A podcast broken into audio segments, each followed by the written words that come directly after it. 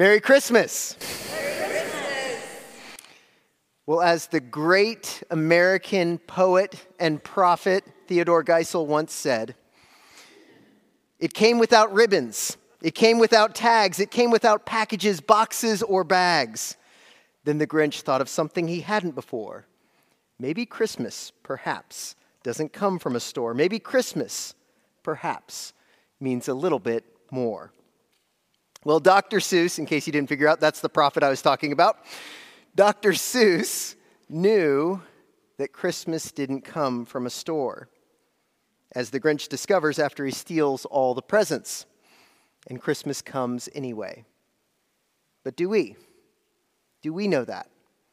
Beneath the wrapping paper and ribbons, is there something more? Is there any real, deeper meaning to Christmas? You know, maybe as you sit here tonight, you are thinking about the gifts you still have left to wrap, despite your vow that you're going to be done with presents three days ago. Or maybe you're sitting here hoping that tomorrow you will discover those AirPods that you really wanted under the tree. Or maybe you're sitting here worried because there aren't quite as many presents under the tree as last year.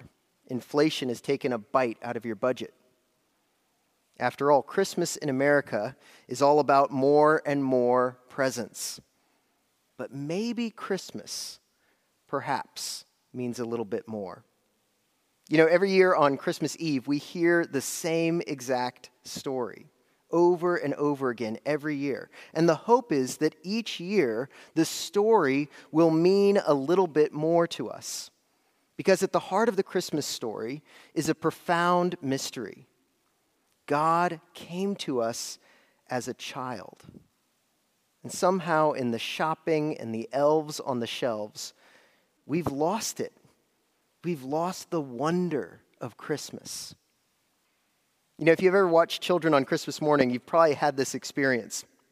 They start opening their presents and immediately discard whatever the present actually was and spend all morning playing with the wrapping paper and the boxes. This happened one time with my son, and um, he was tearing the wrapping paper into little bits and throwing them on the floor. And we tried to take the wrapping paper away from him and show him the toy that was the real gift, and he immediately burst into tears. And I think something similar has happened to us. Many of us have settled for the wrapping paper, ribbons, and tags, and no one has ever helped us to unwrap and see the real Christmas present. So tonight, I want to do that with you. I want to unwrap this gift with you. Tonight, I want to clear up three misconceptions about the Christmas story and what they tell us about the wonderful true Christmas story. The first misconception that I have is this Mary did not ride a donkey. Hear me out, hold on. I know that there is a Christmas movie where the lead character is a donkey. I don't know if you've seen this. I think we've got an image of it, maybe. Nope. Do we have it on there? No. Okay, that's all right. But there's, there it is, the star, right? The main character is a donkey. I know that tradition may have even given him a name, Nestor and written songs all about him. there he is, Nestor the long eared donkey.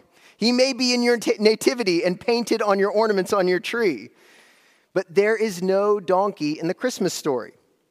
I know, I know, we all love donkeys. They are super cute. I get it. But it doesn't change the fact that there is no donkey in the Christmas story. Now, you might say, come on, David, what's wrong with adding a cute donkey to the Christmas story?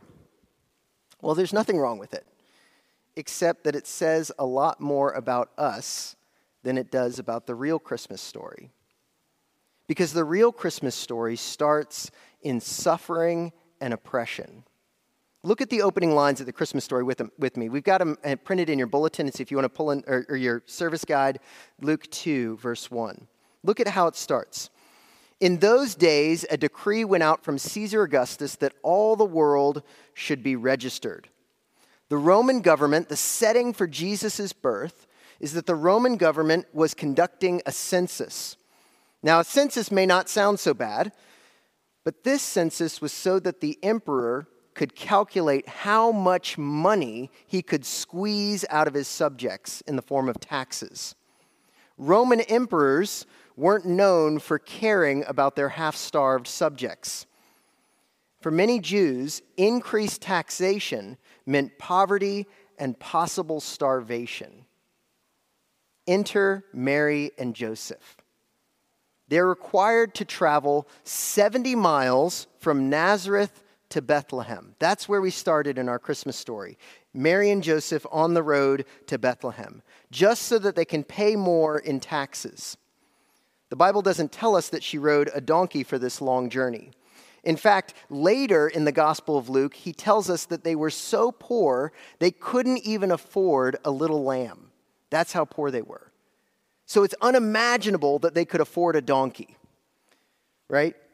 The only description of the journey says this They went up from Galilee, from the town of Nazareth to Judea, to the city of David, which is called Bethlehem and the reason it says up is because Nazareth is located in the lowlands and Bethlehem is in the highlands. So they're, they're traveling south. It's not like directional north south up, but it's up literally. They're going uphill for 70 miles. They're walking. They're walking all the way. It's no big surprise that by the time they complete this 70 mile uphill hike, she is ready to have the baby. They were lucky to make it to Bethlehem, right? So, why do we add the donkey? Where does it come from? Well, we add the donkey because we are uncomfortable with the full depth of human suffering that humanity inflicts on itself. We throw Mary a donkey so we don't have to imagine her walking with swollen feet and sweating, pausing to catch her breath as the Son of God pushes on her lungs trying to catch a breath. We don't want to imagine the contractions as she walked up yet another hill. From its opening lines, the real Christmas story tells us that the world is full of cruelty and hardship. But it also tells us that God comes to us right in the midst of that cruelty and hardship. God does not spare himself from the oppression of this world, but places his very body in the thick of it. Today, this very night, we are confronted with a world filled with oppression, injustice, and hardship. All you have to do is list a few countries, and, and images will flood your mind Ukraine, Israel, Gaza, Sudan, Myanmar. But then there's the little hardships that we all face. This is a time of year when many of us find that our griefs are sharpened, our anxieties are heightened, and our loneliness becomes more dismal. Whether we have lost loved ones or we are feeling estranged from our family or struggling to make ends meet, God not only sees all of these little hardships, He enters every one, the big and the small tonight, whatever you are facing, God came to be with you, not riding comfortably on a donkey, but in the struggling belly of a poor woman. Instead of imagining a calm donkey ride, wonder at a God who comes right into the midst of struggle and hardship. Second, there are no sheep with Mary, Joseph, and baby Jesus. I promise I do not have a vendetta against farm animals. There are sheep in the Christmas story, but they're out in the fields with the shepherds. The sheep never make it to the manger. It says this in verse 16. And they, the shepherds, went with haste and found Mary and Joseph and the baby lying in a manger. Let me tell you something. I saw a lot of shepherds moving sheep around when I was in Israel. They were not moving with any haste. You cannot make haste with a flock of sheep. They do not cooperate with you, they do not move quickly. You especially can't make haste with a flock of sheep at night in the hill country around Bethlehem. Something that the shepherds encounter causes them to abandon their flocks of sheep at the most dangerous hour for those flocks of sheep. What was it? What did they encounter? Here's what we read in our account in the real Christmas story. And an angel of the Lord appeared to them, and the glory of the Lord shone around them, and they were filled with great fear. And suddenly there was with the angel a multitude of the heavenly host praising God. Now, I need to clarify these were not the cutesy angels that we put in ornaments on our tree or our decorations out on the lawn. When it says that a whole host appeared, that term host refers to a military company, an army. This was an army emitting a war cry. They're rejoicing because the best warrior in the universe has parachuted in behind enemy lines. They're celebrating because even though there are many battles left to fight, they know that the moment that Jesus is born, the war is won. Jesus has been born. God has invaded humanity to reclaim it as his own. But even more surprising than the appearance of the angels is the message they bring. Here's what they say Fear not. They had to say that because they were very scary. Don't be afraid. Fear not. For behold, I bring you good news of great joy that will be for all the people. For unto you is born this day in the city of David a Savior who is Christ the Lord. This is great news. The long awaited Messiah has come, the one who will rescue Israel from all that oppression we talked about. But the angel doesn't stop there, he keeps going. And this will be a sign for you. You will find a baby wrapped in swaddling cloths and lying in a manger. What? That doesn't fit at all. The only thing less powerful than a baby is a baby that's been restrained by strips of cloth right? How is a baby wrapped in rags and lying in a feeding trough going to do all this? No wonder the angelic host follows this statement with a raw display of power that terrifies the shepherds. The shepherds are so full of wonder, they're so stunned, they can't move until the angels leave. They're frozen stiff. It is only after the angels have departed that the shepherds are able to gather their wits about them enough to see if they can find this child, and they make haste. They run off to find this child. And so the shepherds flock to the good shepherd. They leave their flocks to find the one true Lamb of God.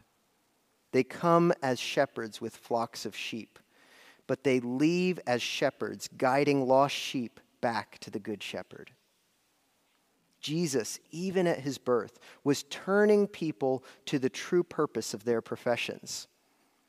And when they find Jesus, they wonder. They wonder at what the angels told them and what they see right before them. There are no sheep beside the manger, just the one Lamb of God lying in the manger. Wonder tonight at the Lamb of God who takes away the sin of the world. Third, there is no mean innkeeper in the story. Growing up, I always had this image that there was some heartless innkeeper who turns aside a very pregnant Mary and an exhausted husband Joseph. I pictured him pointing a cruel finger to some distant barn on a lonely hill and saying, You go there, or something like that. But the real Christmas story doesn't have a mean innkeeper turning them away or, or a distant and lonely barn. All it says in our account is this And she gave birth to her firstborn son and wrapped him in swaddling cloths and laid him in a manger because there was no place for them in the inn. Now, I know it says the word in there, but that is a terrible translation. Um, and it's terrible for a number of reasons. I'm not going to go into all those. But the Greek word just referred to the specific part of a house that was like a guest room that was upstairs. And so there's no room in this special guest room. And so, um, not that there was like some kind of Motel 6 that they were trying to get into and being turned away from or something like that. And this separate area, this was a separate area away from the animals, and it's where you'd put your guests when they came. Mary and Joseph um, are coming back to their hometown, right, to Bethlehem, to Joseph's hometown. So they're likely staying with family, and there's already guests who've been in there. But there's some other reasons to think of why they went into the stable instead of into that guest room. Mary and Joseph are staying in this stable that's been attached to the house. So it's connected right to the house um, where the rest of their family is staying. Now, because Mary is very obviously about to give birth, they stay where there is straw and hay on the ground for easy cleanup and some marginal privacy, right? Instead of staying jammed into a guest room with a bunch of other people when you're about to give birth, right? No, stay down here where there's a space for you and where there's easy cleanup. You know, I'm not going to go into all the details, but birth is messy. I won't give you a whole description tonight. But Mary and Joseph are not alone on some lonely hilltop barn. There's an entire group of people that have been hiding in plain sight. Look at verse 18 with me. Luke 2:18 says this, "And all who heard it wondered at what the shepherds told them." Who is this group of people that wonder at the message of the shepherds? Who are these other people we've never heard of? Well, there would have been midwives. I'm pretty sure Joseph didn't deliver baby Jesus himself, right? But besides the midwives, there were probably a lot of other people gathered around. It was like a giant family reunion. Bethlehem probably looked like a refugee camp, all these people returning back to Bethlehem and camping out. The stable that, again, was attached to the home were, was close proximity, and people lived very close to each other. Everyone on the block is probably aware that Mary has just given birth because they heard it happen, right? So, men and women, young and old, a crowd is gathered around as the shepherds arrive with the news they heard from the angel. This baby, this baby that you just witnessed being born, that you just heard being born, that's wrapped in swaddling cloths and lying in a manger is the Messiah, is the Lord. And all who heard it wondered at what the shepherds told them. Wonder. This is what the crowd felt, and this is what we are called to do. Wonder at the virgin who gave birth to a baby boy. Wonder at the angels who appeared to the shepherds. Wonder at the God who became a man. Tonight, we are the crowd gathered around, seeing the baby wrapped in cloths and lying in a manger, hearing the shepherds tell the story of the angels and what they said about this child. We are the crowd gazing in wonder at God made man.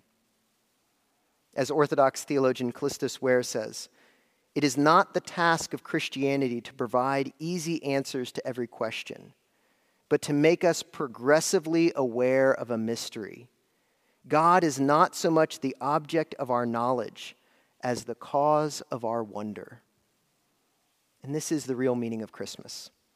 God has come to save the whole rabble of humanity the midwives and the shepherds, the Marys and the Josephs, the nosy neighbors and the little children, the extended families and the lonely.